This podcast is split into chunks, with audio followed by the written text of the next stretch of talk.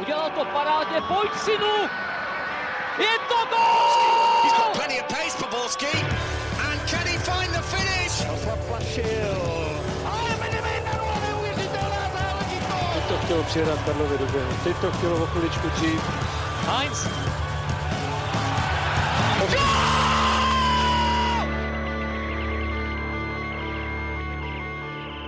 Dobrý den, nový díl Fotbal Focus podcastu ČT Sport je tady, moc mě těší, že jste si nás pustili, ať už na YouTube, Spotify i v dalších aplikacích. Od mikrofonu zdraví Ondřej Nováček, vás, tak i šéfa fotbalové redakce deníku Sport Radka Šprinařa. Radku, ahoj. Ahoj Ondro, ahoj, zdravím všechny. V prvním kole 9 bodů, teďka 6 pro české kluby v Evropě, tak překvapuje tě, jakým způsobem si letos Plzeň, Slávia i Sparta v evropské, respektive konferenční lize počínají? Tak překvapuje, spíš mě to těší. Jo? Spíš mě těší, že český kluby sbírají body, že jsou po dvou kolech. Slávia na prvním místě, Plzeň má taky maximální počet bodů a Sparta odehrála, co se týče herní kvality, tak velmi jako zajímavý zápas proti silnému Betisu Sevilla, ještě na jeho hřišti a hlavně, já nevím, prvních třeba 65 minut, tak si myslím, že byla i lepším týmem na hřišti, měla šance a fakt ten její výkon byl opravdu jako v mnoha parametrech jednoznačně evropský. A jenom to podtrhuje momentální rozpoložení Sparty, jako nehledně úplně na ten výsledek, že nakonec prohrála 2-1, mohla i vyrovnat, že jo, závěru nakonec a myslím, že to prostě podtrhuje sílu Sparty pod Brianem Priskem. Já bych řekl, že vidíme nejsilnější Spartu za posledních 10 let, vlastně od titulu, který získala pod trenérem Lavičkou v sezóně 2013-14, tak od té doby jsme silnější Spartu neviděli. A je to dobře.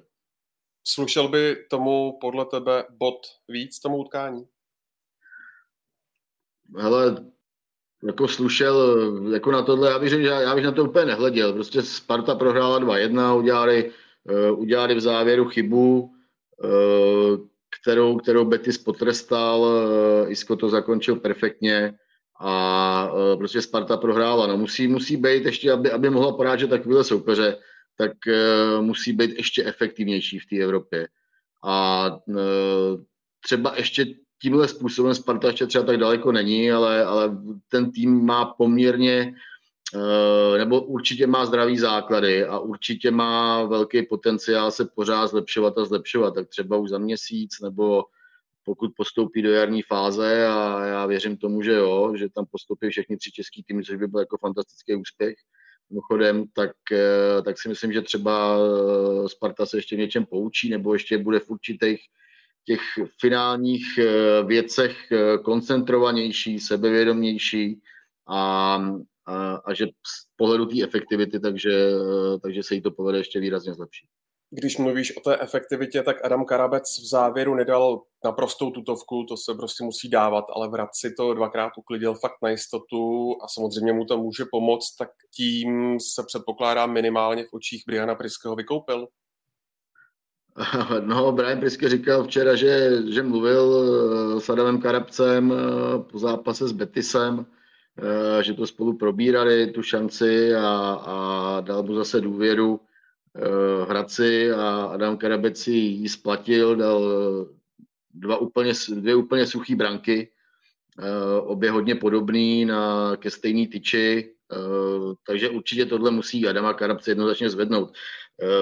Třeba co se týče toho zápasu v Hradci, tak si nemyslím, že byl nějak herně výraznej, ale určitě ten zápas odpracoval, dal 2 góly, což je samozřejmě obrovská nadstavba, o tom se nemá smysl bavit.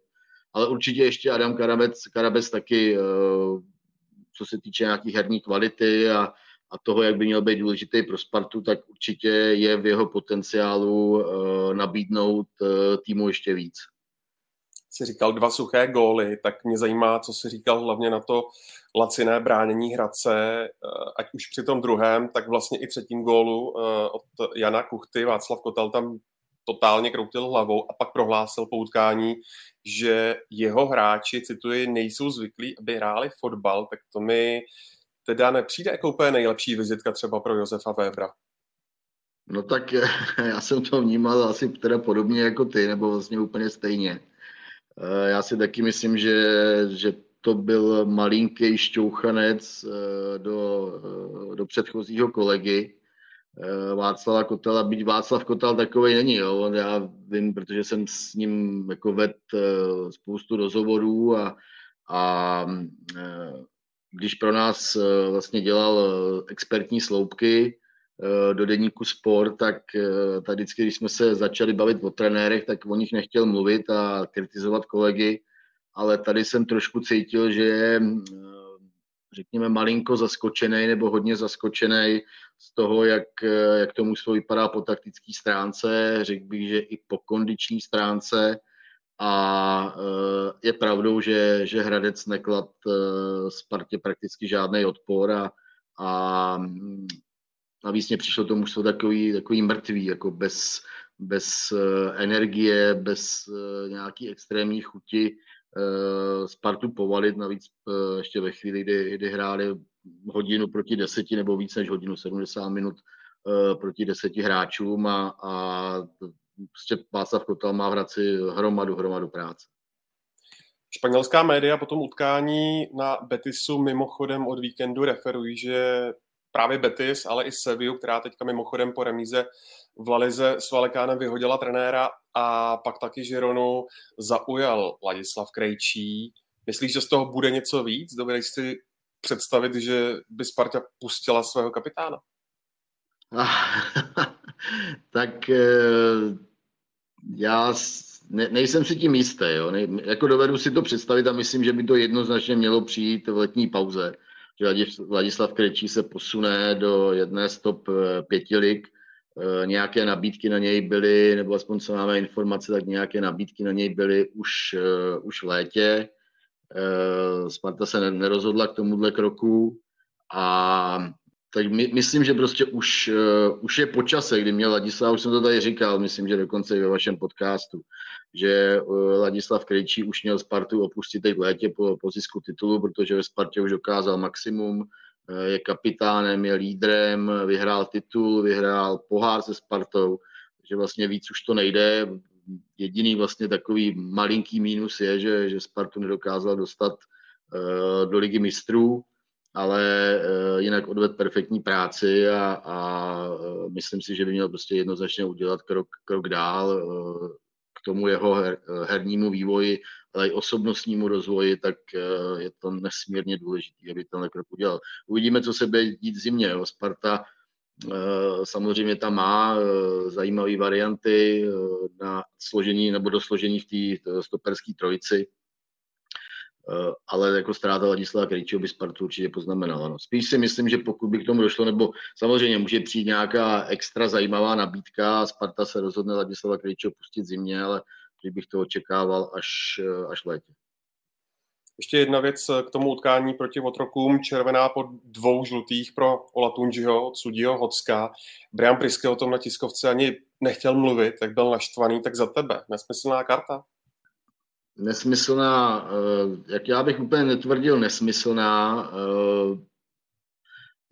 já bych ji neuděloval, teda, jo, protože si myslím, že Olatunji nešel do toho souboje za prvý nějak zákeřně. On tam vlastně v prvopočátku tak tam jako nebezpečně vytrčil koleno, pak tu nohu stáhnul a měl ruce při těle. A jenom myslím, že to byl Ondra Svědík, no, teď mě vypadlo jméno, tak ho jenom jako lehce štrejchnul. Ono to možná v první chvíli vypadalo docela nebezpečně, ale pak z těch opakovaných záběrů tak bylo vidět, že se nestalo nic hroznýho. Já bych za to žlutou kartu neuděloval a obzvlášť ještě druhou žlutou kartu, po který byl Olatunji vyloučený. Tak si myslím, že to bylo hodně přísný. Uvidíme, jaký názor na to bude mít dneska komise rozhodčích, ale za mě to druhá žlutá nebyla. Ondřej Ševčík. Ondřej Ševčík. Jasně.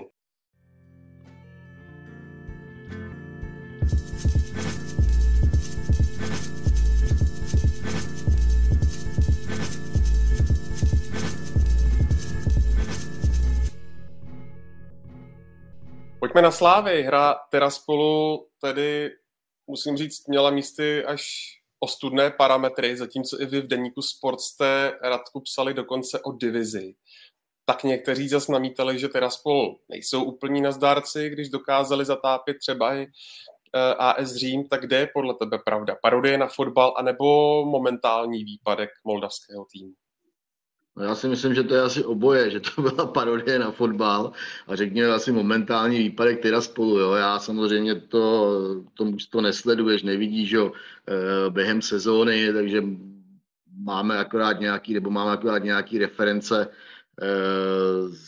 vlastně z pohárů a jak hráli třeba proti AS Řím a že tam jako nevypadali úplně špatně a že odehráli s nima dobrý zápas. Prostě v Edenu jim to totálně nevyšlo, vůbec nezvládli prvních 7-10 minut, Slávě se dostala do náskoku, úplně se uklidnila a začala hrát fotbal, na který jsme od ní povětšinou zvyklí.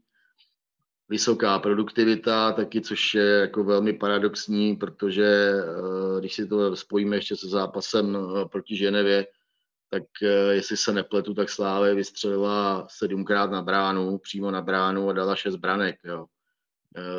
Do toho stavu 4-0 proti Tiraspolu. A takže ta efektivita, na kterou Slávě doplácí a hodně na ní, že hrá Jindřich Trpišovský, tak v lize, tak na té evropské scéně to vypadá úplně jinak a dobře pro Slávy, dobře pro český fotbal. No. Každopádně Tiraspol opravdu působil, jako nechci říct, jako divizní tým, ale minimálně jako druholigový v těch jako českých reálích. A třeba hra stoperů byla úplně zoufalá. To mě jako strašně překvapilo, jakým způsobem se hráči Tiraspolu na tom hřišti chovali. No, navíc Slávě měla ještě spoustu dalších šancí, jo. To mohlo být třeba, nemuselo to být 6-0, mohlo to být třeba 8-0, 9-0, mohli vlastně udělat rekord jak klubovej, tak historicky v Evropské lize, tady ho v uvozovkách jenom vyrovnali. Mojmír Chytil si věřil na hat-trick, v neděli za super Ačko, bude teď na něj Jindřich Trpišovský podle tebe sázet víc? A pak ještě taková podotázka, co si říkal na to, že to jeho nasazení do sestavy vlastně oznámil nezvykle předem, byla v tom podle tebe jenom pověrčivost? Ale co se týče Chytila, tak myslím, že se to hodně nabízí, aby Chytil dostal možná víc prostoru momentálně ve středu toho ofenzivního trojzubce, tak aby dostal víc prostoru než Tyžany. Zase je mně úplně jasný, že Jindřich Trpišovský si bude hrát s typologií těch zápasů, on tohle má rád, hodně na to spolíhá, už mu to mnohokrát taky historicky vyšlo, takže to bude třeba půl na půl, uvidíme, ale momentálně Mojmír Chytil vypadá velmi dobře a hlavně je produktivní a to prostě Slávě potřebuje. Myslím, že to ukázali i včera v Liberci, kdy perfektně připravil snižující gól na 1-2 pro Šrance. A z mýho pohledu třeba to byla úplně jako klíčová akce celého zápasu, kterou Slávia se vlastně dotáhla k Liberci na rozdíl jedné branky a strašně jí to pomohlo do dalšího průběhu. No a co se týče prozrazení Chytilovy nominace do základní sestavy, tak stalo se to poprvé v Ženevě, kdy jsme tam z Jindřicha Trpišovského tahali, kdo by se tak mohl asi objevit v té základní sestavě.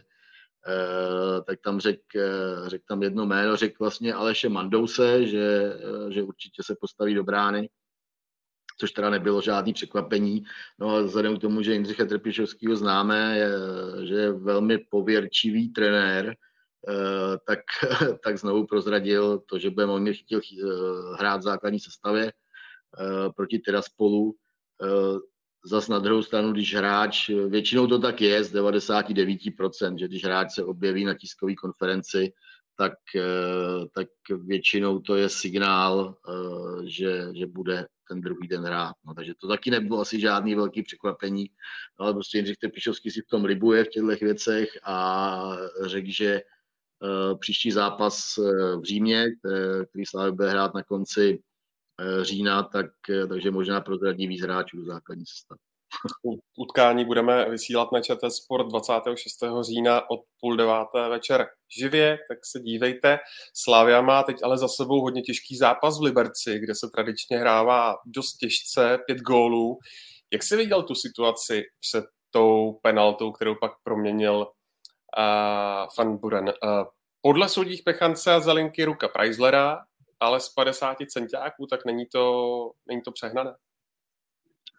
Ale je jedna věc, no, já když si vzpomenu na předsezónní meeting komise rozhodčích s médií, tak komise rozhodčích to prezentovala tak, že pro ně budou ruce v sezóně černobílý. A tohle přesně byla ta situace, kdy to pro ně asi opravdu černobílý je a oni by chtěli, aby se takovýhle ruce pískaly.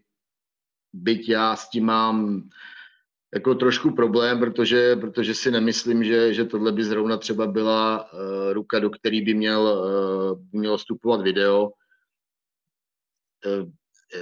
Já si myslím, že tohle prostě nebyla ruka na pokutový kop. No. A když to třeba srovnám s rukou Olatunjiho, s rukou Ogbua v derby v té 98. minutě a ve 101. vlastně pod vyrovnávací gól na 1-1, tak tam to bylo úplně jasný, jo, protože ta ruka byla hodně od těla v nepřirozené pozici.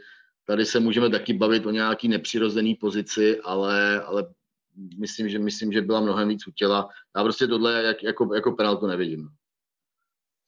Jsem opět jako řeknu, že jsem hodně zvědavý na to, jakým způsobem se k tomu postaví komise rozhodčích. No, dneska to jsou takový dvě poměrně jako zásadní rozhodnutí nebo verdikty, který ona bude činit a jsem na to zvědavý. V Liberci to občas bývá, jak víme, řekněme, pracovně vrtkavé, jak jsme za ta léta zvyklí od majitele pana Karla. Luboš Kozel hrál možná o svoji pozici, když on sám to v tom pozápasovém rozhovoru tak úplně neviděl. Teď je to každopádně už dlouhých 6 zápasů pro Slovan bez výhry. Je to podle tebe před tou reprepauzou konec Luboše Kozla v Liberci? Ale nedovedu posoudit. Jo. My jsme měli informace, že tam nějaký ultimátum je před zápasem ze Sláví, že pokud Liberec nebude bodovat nebo nevyhraje, takže to je konečná pro Luboše Kozla. On to vyvrátil na té tiskové konferenci, že to tak úplně není. Nicméně Liberec prostě zažívá, bych řekl, na jeho poměry velmi špatný vstup do sezóny. Samozřejmě Luboš Kozel má problém, protože mají zraněný hráče, některý se vrací, některý mu zase vypadávají. Nemůžeme se moc bavit o nějaký kondici a fyzičnu, který ty hráči mají. A navíc hra Liberce vždycky na tom byla hodně postavená na takový ty jako zdravý agresivitě. A teď to tam nevidíme. Liberec je 11. Po 11 kolech má 10 bodů, to je ze 33 možných, je vlastně 1/3 jenom. Takže to je velmi špatný začátek. No jsem zvědavý, protože známe samozřejmě Ludvíka Karla, který se s trenérama moc nemaže. Hodně se i o situaci Luboše Kozla mluvilo v minulý sezóně, že to tam je taky na hraně. Já si myslím, že ještě ustojí reprezentační přestávku Luboš Kozel a pak v těch dalších zápasech, nejbližších teda, tak se rozhodne. No. Já ještě, kdybych se vrátil k tomu zápasu s Libercem, tak samozřejmě to už odstartoval ten čtvrteční výrok Davida Douděry, který říkal, že si zahráli fotbal proti Tiraspolu. Teď se zase vracejí do ligy, kde bude v Liberci zaparkovaných 11 frajerů v bráně. A co teda máme informace, tak v Liberci to dost lidí naštvalo. Dokonce, jestli to je pravda, ale máme to jako z víc zdrojů, takže dokonce měla vyset fotka Davida Douděry v liberecké kabině a i s tím výrokem a sloužilo to jako jednoznačně jako taková velká motivace Liberce do toho zápasu a Nemyslím si, že to bylo od Davida Douděry úplně šťastný. Teda. Nakonec to Slávě zvládla teda ten zápas, ale za toho stavu 2-0 a nevím, po 10 minutách, tak si myslím, že si asi hodně lidí na Davida Douděru vzpomnělo. No a Douděra šel o půli dolů. Douděra šel o půli dolů, no. Jako měl to těžký samozřejmě. Určitě si něco z tribuny vyslech. Já jsem na tom zápase teda přímo nebyl, takže nemám úplně reportážní prvky z toho utkání, ale předpokládám, že to neměl jednoduchý. No, každopádně platí ta vaše informace v deníku Sport, že pokud by pan majitel Karl k té trenérské výměně sáhl, takže těmi 2 nejvážnějšími kandidáty na uvolněné místo by byl David Horejš, který naposledy působil v Jablonci, a nebo Martin Hyský, který trénuje druholigovou Vlašim? No určitě to jsou 2 jména, která momentálně nejvíc rezonují v tom fotbalovém zákulisí nebo ve fotbalovém prostředí. Nejde jenom o Liberec, ale jde i o Jablonec, protože tam taky to nemá Radoslav Látal vůbec jednoduchý, tu svoji pozici, a hlavně teda hodně se zmiňuje Martin Hyský, jo, že nastává čas, kdyby měl přijít do ligy jako hlavní trenér, a právě jeho jméno hodně se spojuje s Libercem a s Jabloncem, teda s těma severočeskýma baštama. Takže uvidíme, jak to dopadne. Já jsem přesvědčený o tom, že i Martin Hyský má velkou chuť vstoupit na prvoligovou scénu, a myslím, že by to byl další z řady zajímavých trenérů, který by mohli jako velmi výrazně oživit českou nejvyšší soutěž. No, mě by to hrozně bavilo, těšil bych se na Martina Hyskýho, protože z mýho pohledu fotbal vidí jako super a ve Vlašimi odvádí perfektní práci a je to jako jednoznačně muž na svém místě, odborník, výborně mluví, dovede ty hráče prostě přesvědčit o svém pohledu na fotbal a dovede i ty hráče zlepšovat, což je strašně důležitý, a to je asi vždycky největší přidaná hodnota trenéra, když dovede hráče zlepšovat, a Martin Hyský jednoznačně tenhle potenciál má. Je tam podle tebe, Radku, v Jablonci třeba i vůle něco měnit nebo finance? Protože no je Radka Látala už jako hrůzostrašná. Myslím, že jo, že jako největší problém je s financema. Protože za prvý Jablonec ještě platí Davida Horejše, to je jedna věc. Za druhý Radoslav Látal tam nemá úplně smlouvu, která by šla jen tak mávnutím rukou vypovědět. Má tam taky určitě jako zajímavý nebo jednoznačně zajímavý peníze. A v tu chvíli, kdyby Jablonec nebo Miroslav Pelta se rozhodl udělat další trenérskou změnu, tak by to stálo prostě Jablonec zase další peníze nebo Miroslava Peltu a stálo by to Miroslava Peltu další peníze, ale jako on to musí zvážit samozřejmě, jo, co je pro něj nejpřednější. Jestli věří dál Radoslavu Látalovi, že nějakým způsobem to mužstvo zvedne, a nebo prostě se rozhodnout k tomu, že ho ukončí a že si tam vezme trenéra, který s tím týmem bude odvádět mnohem lepší práci, protože Jablonec rozhodně nemá kádr takový, aby se motali někde ve spodní části tabulky.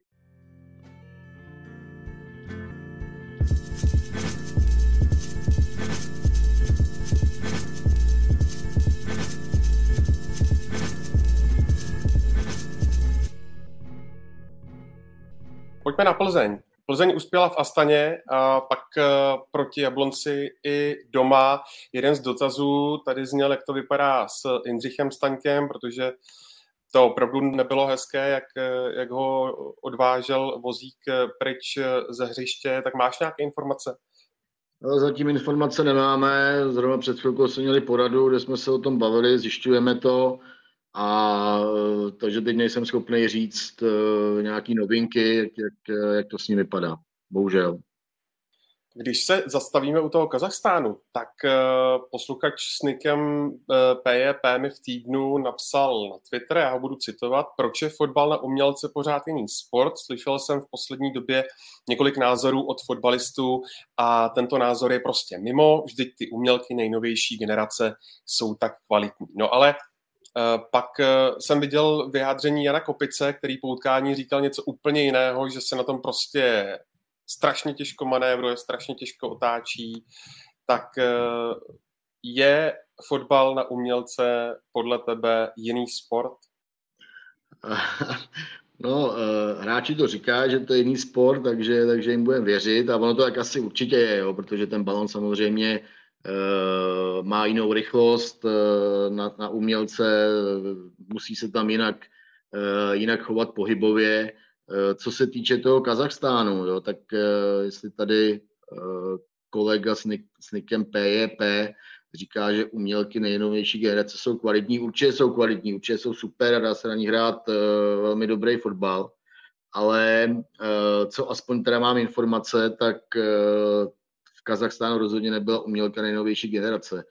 Prej to hřiště bylo jako ve velmi špatném stavu a bylo to i dost o zranění, takže tam předpokládám, že to byl opravdu úplně jiný sport a je dobře, že i jako s těmadle okolnostma, tak že se Plzeň poprala a že to utkání zvládla. Rafiu Durosinmi, současný plzeňský klenot, a podle vašich informací by o něj mohl stát bundesligový Wolfsburg. Durosinmiho skauti sledovali při tom šlágru na Spartě.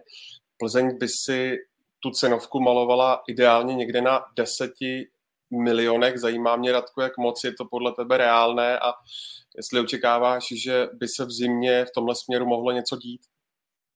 No tak může se dít určitě, protože Durosinmi je jednoznačně vzhledem k věku jednoznačně zajímavý hráč a ukázal se v Evropě, což je vždycky pro skauty velmi, velmi důležitý a vypadá jako velmi dobře v této sezóně.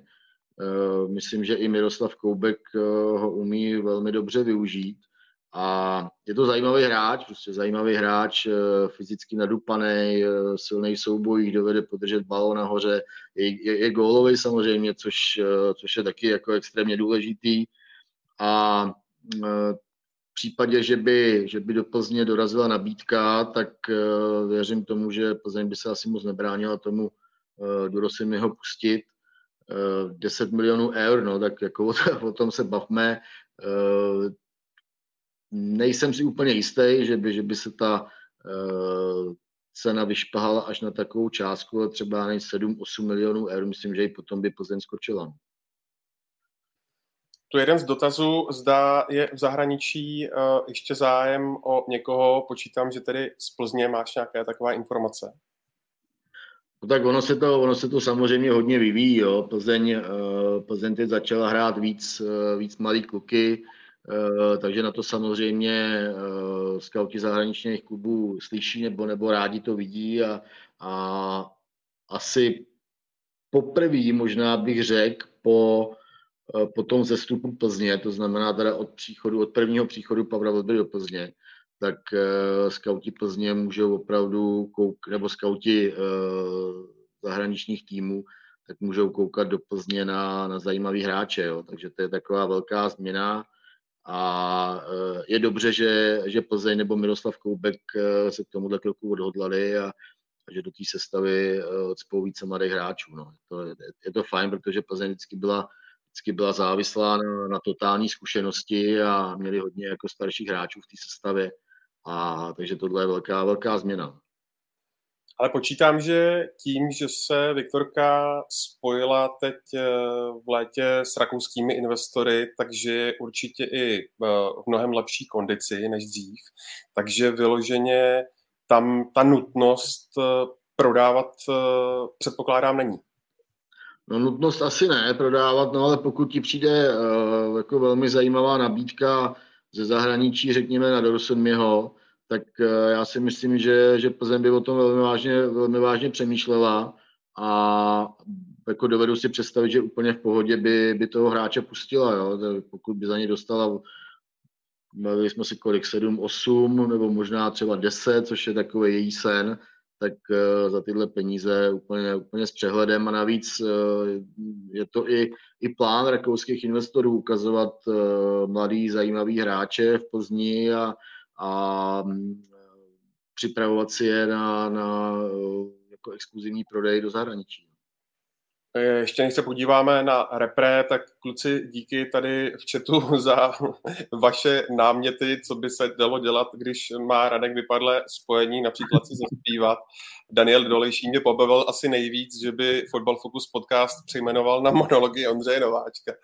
Tak za to děkuju, moc hezký a pro příště, když se něco takového stane, tak si to budu pamatovat a okamžitě na to najedu. Ještě kapitán Balů se ptá, zda chodím na fotbal, tak teďka zrovna jsem byl týden nazpátek dokonce s Pavlem Jahodou na fotbale. Tím toho srdečně zdravím.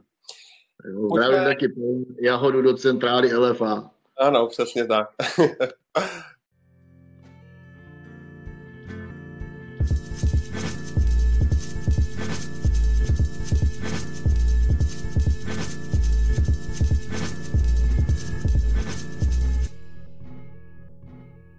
Pojďme k národnímu týmu. Radku, Albánci vedou skupinu z 10 body, Češi jich mají 8, stejně jako Moldavsko, ale s lepším skóre. S ním hrajeme až nakonec kvalifikace v listopadu, předtím ještě v Polsku, ale nás zajímá hlavně teďka tenhle sraz, který začíná dnes, v pondělí. Je to čtvrteční utkání v Albánii pro českou reprezentaci zápasem pravdy? Zápasem pravdy, já bych to nazval zápasem o všechno první díl, jo, protože dovedu si představit, že i může být zápas v Polsku o všechno, což bude druhý díl a pokud by to dopadlo špatně, což si samozřejmě nepřeju, tak třetí zápas o všechno by byl v březnový baráži, kde máme ten postup víceméně jistý. Ale jo, jako taky se to dá nazvat i zápasem pravdy, protože po tom, co se dělo tady v září, jak český národní tým jako velmi špatně odehrál zápas právě z Albánií, tak se očekává razantní zlepšení, očekávají se, řekl bych, trenérské tahy od Jaroslava Šilhavého, které přispějí posvěžení a okysličení hry. Možná bych řekl, že za vážnou úvahu stojí i složení základní sestavy, jestli to nezměnit třeba na více postech, nebo jestli nezměnit třeba vůbec i rozestavení základní. Takže těch otázek je docela hodně a jsem na to čtvrteční utkání velmi zvědavý v té oblasti. Co může trenéra Jaroslava Šilhavého těšit, tak je třeba forma Tomáše Součka, Vladimíra Coufala ve West Hamu, ale velký problém je třeba to, že se v utkání teďka o víkendu s Dortmundem pravděpodobně zranil Alex Král, bez něhož se pan Šilhavý evidentně neumí moc obejít. No, ty poslední zápasy to ukazovaly, že bez Alexe Krále Jaroslav Šilhavý moc tu základní cestou představit neumí. Já si myslím, ale berte to jenom jako můj názor nebo můj dojem. Já si myslím, že i kdyby byl Alex Král zdravý, tak navzdory tomu, co jsem tady říkal v předchozí větě, takže by v základní sestavě nebyl v Albánii a že by naskočil Michal Sadílek. Myslím, že by to tak mělo být, protože Alex Král neodehrál dobrý utkání a není to první špatný utkání, který za národní tým odehrál, řekněme, v posledních 2 letech. A ta změna se tam jednoznačně nabízí. Na druhou stranu zase oni jsou spolu docela napojení s Tomášem Součkem. Nějakým způsobem si vyhovujou na hřišti a vidí o sobě, ale tady ta změna na pozici středního záložníka tak se jednoznačně nabízí. Pokud bude Alex Král opravdu nepřipravený k tomu, aby se připojil k národnímu mužstvu, tak podle mě Michal Sadílek je jednoznačná volba do sestavy. Pavel Machač tady píše povolat Kalvacha, ten je mezi náhradníky, ale zajímá mě v té souvislosti, jak si vysvětluješ, Radku, že v té hlavní nominaci tak byl z Plzně jenom Jindřich Staněk, dokud se nezranil. Je to, myslíš, kvůli tomu, že ve stejný den, kdy český tým hraje s Albánií, tak Viktorka jede do Mariánských Lázní ke 3. kolu poháru? To si asi nemyslím. Já to spíš vidím v tom, že budeme se bavit o nějaký konzervativní povaze Jaroslava Šilhavého a že on nechce, a historicky to platí taky, že on nechce v těch nominacích dělat moc překotných změn a má prostě okruh hráčů, kterým věří a prostě plzeňský hráči momentálně mu do toho tolik nezapadají. Samozřejmě Lukáš Kalvach hraje fantastickou sezónu a z mýho pohledu taky do národního týmu patří a třeba i do základní sestavy. A pokud nebude Alex Král, tak já si myslím, že Lukáš Kalvach bude donominovaný. To se dozvíme, bych řekl, v horizontu pár minut.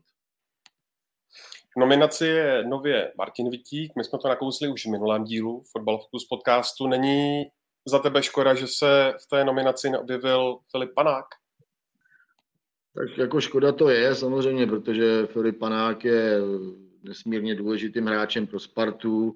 Taky stejný jako Lukáš Kalvach, vynikající forma v této sezóně a co se týče nějaký cítění hry, rozehrávky, je to prostě skvělý fotbalista, který má velký přínos pro Spartu a myslím, že má rozhodně jako potenciál být členem národního týmu. Otázka je u něj samozřejmě zdraví, protože on úplně nedává dva zápasy v týdnu, což se třeba potvrdilo i včera, kdy v Hradci nenastoupil vůbec.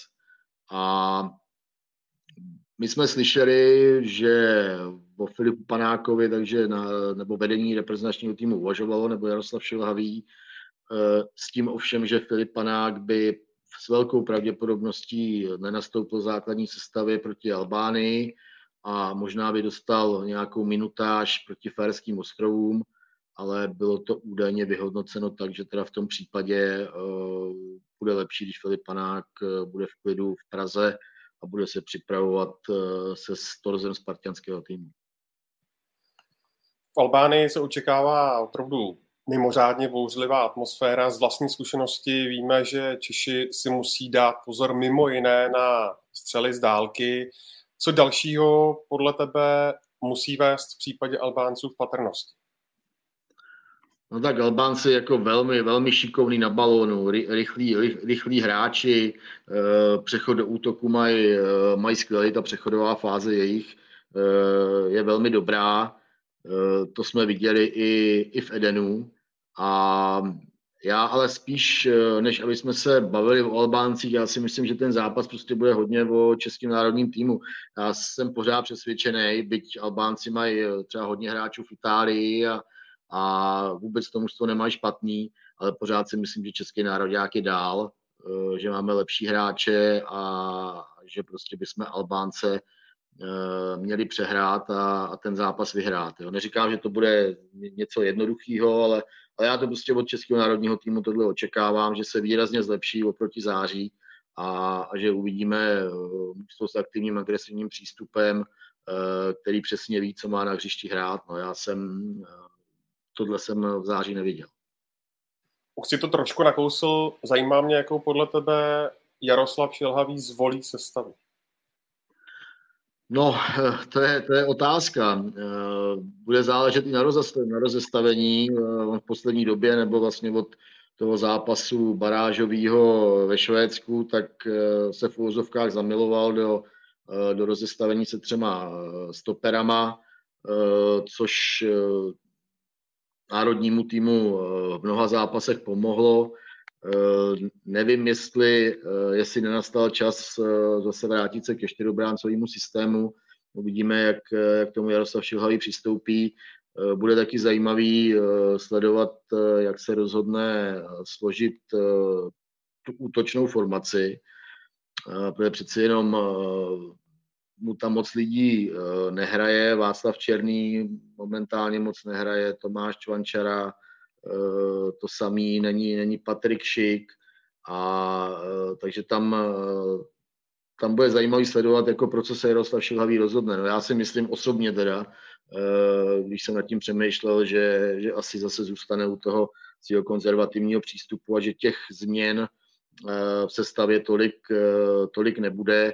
Já osobně bych třeba nasadil Martina Vítíka, protože taky se jako jeví velmi dobře a i na té evropské scéně vypadá výborně, takže toho bych se třeba vůbec nebál. Už jsem mluvil o Michalu Sadílkovi, uvidíme, jak to bude s Davidem Juráskem, který už odehrál do víkendu 75 minut za Benfiku a ten si myslím, že by mužstvu hodně pomohl.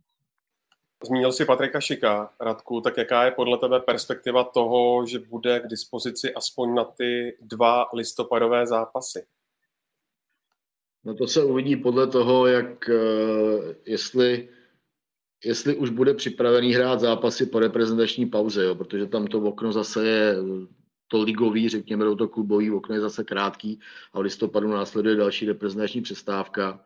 A takže uvidí se, no, jakým způsobem bude reagovat to bolavé tříslo Patrika Schicka, jestli bude všechno v pořádku, jestli vůbec dostane nějakou odpovídající minutáž, protože pokud by ji neměl, tak Leverkusen ho jednoznačně nepustí. O tom jsem přesvědčený.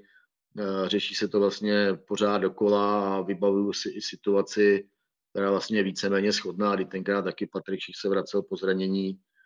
Myslím, že to bylo loni pomalu touhle dobou a vracel se po zranění a tam bylo jednoznačně daný, myslím, že dokonce Leverkusen tenkrát si podmiňovali nějakou minutáž, že musí odehrát v klubu, aby ho pustili na reprezentační sraz. Jo.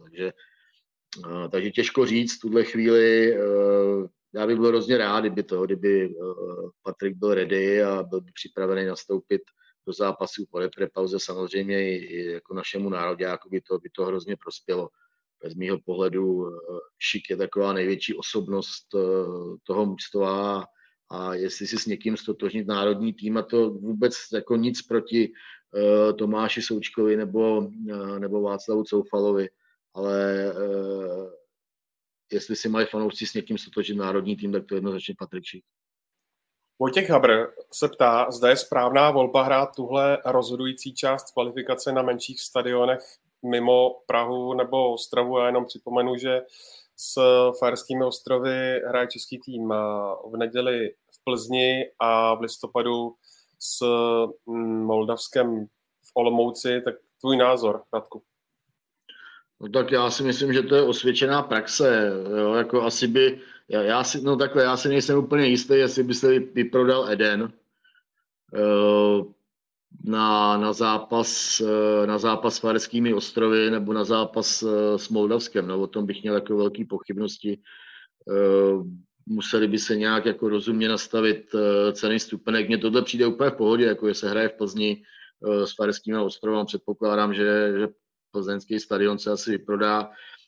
Uvidíme, jak to dopadne v Albánii. Je taky možný, že třeba by se tam mohl slavit i postup na mistrovství Evropy. Jo. Kdyby jsme vyhráli v Albánii a porazili bychom pak Faerské ostrovy, třeba při shodě nějakých dalších výsledků by to třeba už mohlo klapnout. Nebo by to bylo hodně blízko, když jako si vezmu, že končíme kvalifikaci zápasem domácím s Moldavskem,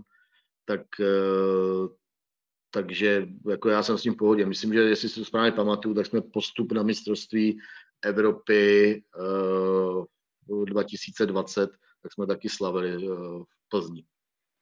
Vladimír Coufal mimo jiné minulý týden řekl, já ho budu citovat, to, co se sneslo na trenéra nebo některé hráče, mi přišlo moc. Někdo může Šilhavého kritizovat, každý na to má právo, ale chtěl bych vidět, jak by si tihle lidé získali od hráčů respekt, jako má on. Konec citace. Nepřijde ti to malinko ukřivděné, takové to ve smyslu, jako a co jsi dokázal ty? Hele, je to názor Vladimíra Coufala. On má s Jaroslavem Šilhavým velmi blízký vztah. Vlastně s Tomášem Součkem jsou to 2 hráči, kteří, asi takový 2 nejvýraznější hráči, kteří za Jaroslavem Šilhavým stojí v dobrých i ve špatných časech.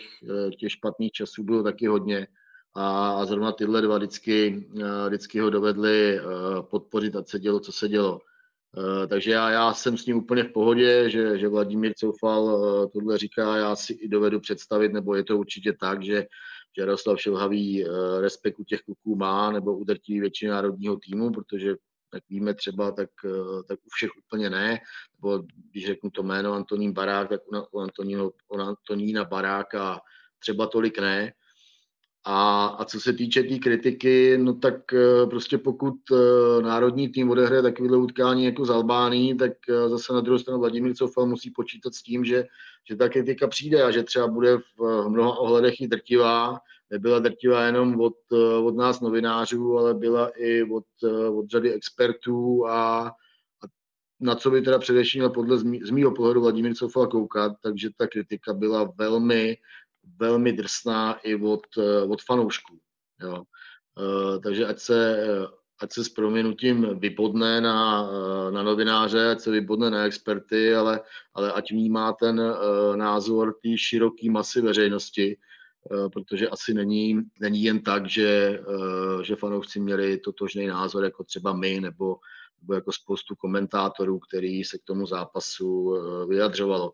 My třeba v deníku Sport jsme hodně psali o tom propojení se svazem, že na svazu nefunguje žádná oponentura, že vlastně Jaroslav Šilhavý vlastně ani nemá nebo nehodnotí, prostě nedělá jako podrobný analýzy těch zápasů a že tam není prostě expertní skupina, která ty zápasy s ním rozebírá, která rozebírá jeho tahy, jeho nominaci a to nám jako primárně vadí, na tohle jsme poukazovali, že vůbec vlastně postrádá smysl sportovní rada, která si myslím, že přesně tohle je její úloha, pokud teda nemáme, nebo teď už máme technického ředitele, ale myslím, že sportovní rada sedí jako řada expertů nebo řada velmi bývalých kvalitních hráčů, který mají za sebou úžasný kariéry, tak myslím, že třeba právě s ním by se tohle mělo rozebírat a bohužel prostě na svazu to funguje tak, jak to funguje. Josef Kénik se tě ptá, Radku, dotaz pro hradního pána na rovinu. Není lepší, aby naši padli, odvolal se trenér a měli jsme nového moderního trenéra na baráž? Ne, tohle odmítám, že by to bylo lepší. Nejlepší bylo, kdyby jsme Albánii porazili 3-0, viděli jsme skvělý výkon českého týmu a všichni jsme se z toho radovali, že jsme blízko postupu na mistrovství Evropy. Já si myslím, že Jaroslav Šilhavý, protože počítám s tím, že se dostaneme na mistrovství Evropy, protože prostě ta varianta, že tam nepostoupíme, tak se mě totálně příčí a myslím, že by to byl obrovský průšvih pro celý český fotbal. Tak věřím, že tam budeme a pak si myslím, že to bude asi poslední velký turnaj Jaroslava Šilhavého. Mimochodem, kdyby jsme nepostoupili přímo z této základní skupiny, tak by se týmu nebo realizačnímu týmu Jaroslava Šilhavého automaticky prodlužovala smlouva až do března do té baráže. To je právě věc, kterou mám teď nachystanou. Ono by to případné odvolání vyšlo Fatschera poměrně dost. Podle vašich informací v deníku Sport, tak by to odstupné činilo více než 6 milionů korun, což tedy fakt není málo, čistě hypoteticky. Jak moc by to fotbalovou asociaci, Radku, bolelo?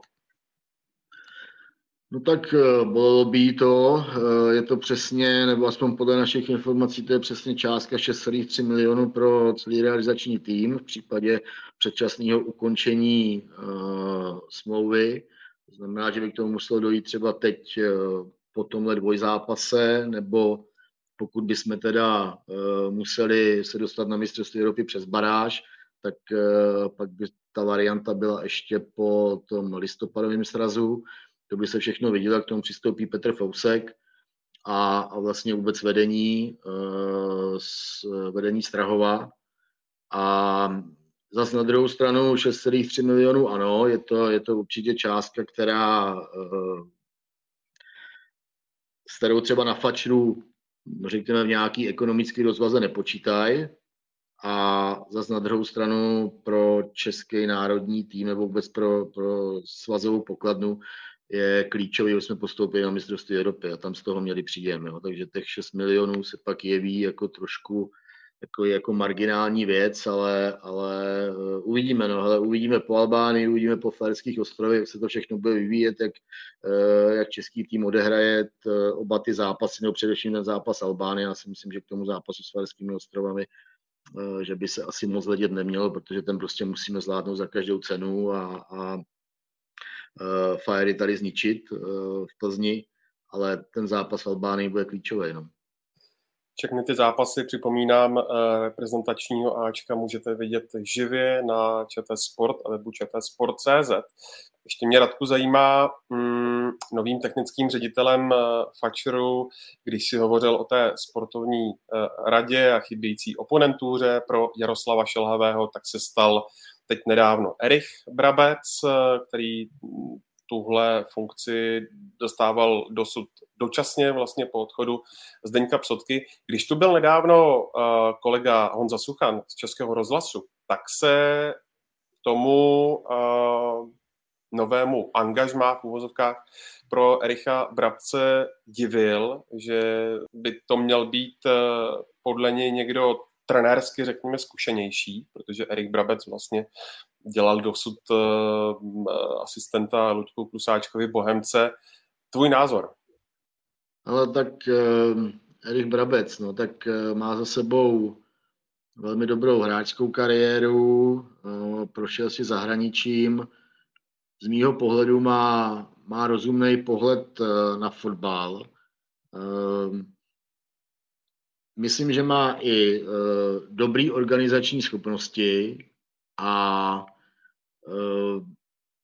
mně se na ten post jako docela hodí. Já si myslím, že on je i takový hodně sebevědomý a věří si, takže a má. A hlavně si myslím, že on se třeba v této roli vidí víc, než třeba v trenérské roli. Jo.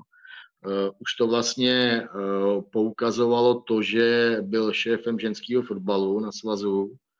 A takže já bych jako Ericha Brabce rozhodně neodsuzoval. Já si naopak myslím, že to je velmi, velmi jako solidní volba. Zase na druhou stranu je potřeba teda si uvědomit, jako, že těch moc adeptů na tu pozici nebylo, nebo vlastně v tuhle chvíli po tom odchodu Zdeňka Psotky do Brna, tak vlastně se propíralo jenom víceméně jenom jméno Ericha Brabce. No, takže těch jako víc kandidátů tam nebylo. Co mám informace, tak i sportovní rada, kterou Petr Fousek oslovil, aby se k tomu vyjádřil jako přezení téhle pozice, tak s tím taky souhlasila, já s tím problém nemám a uvidíme, jak se Erichu Brabcovi bude dařit. No a já jenom připomenu, že vlastně Erich Brabec byl rovnou jmenován taky členem nově vzniklé řídící komise poháru Fatscher, která vlastně vznikla jako reakce na to, že se kvůli chybě muselo to losování třetího kola domácího poháru opakovat. Poslední věc, Radku, tohoto vydání Fotbal Focus podcastu, zajímá mě tvůj tip na to dvojutkání s Albánií a Faery, zda český tým bude mít v neděli plný zisk bodů. No, já bych si to přál, aby to tak bylo. Myslím si, že by to tak i mohlo dopadnout, byť teda jako v Albánii to bude fakt peklo, oni by tam vyprodali snad stadion pro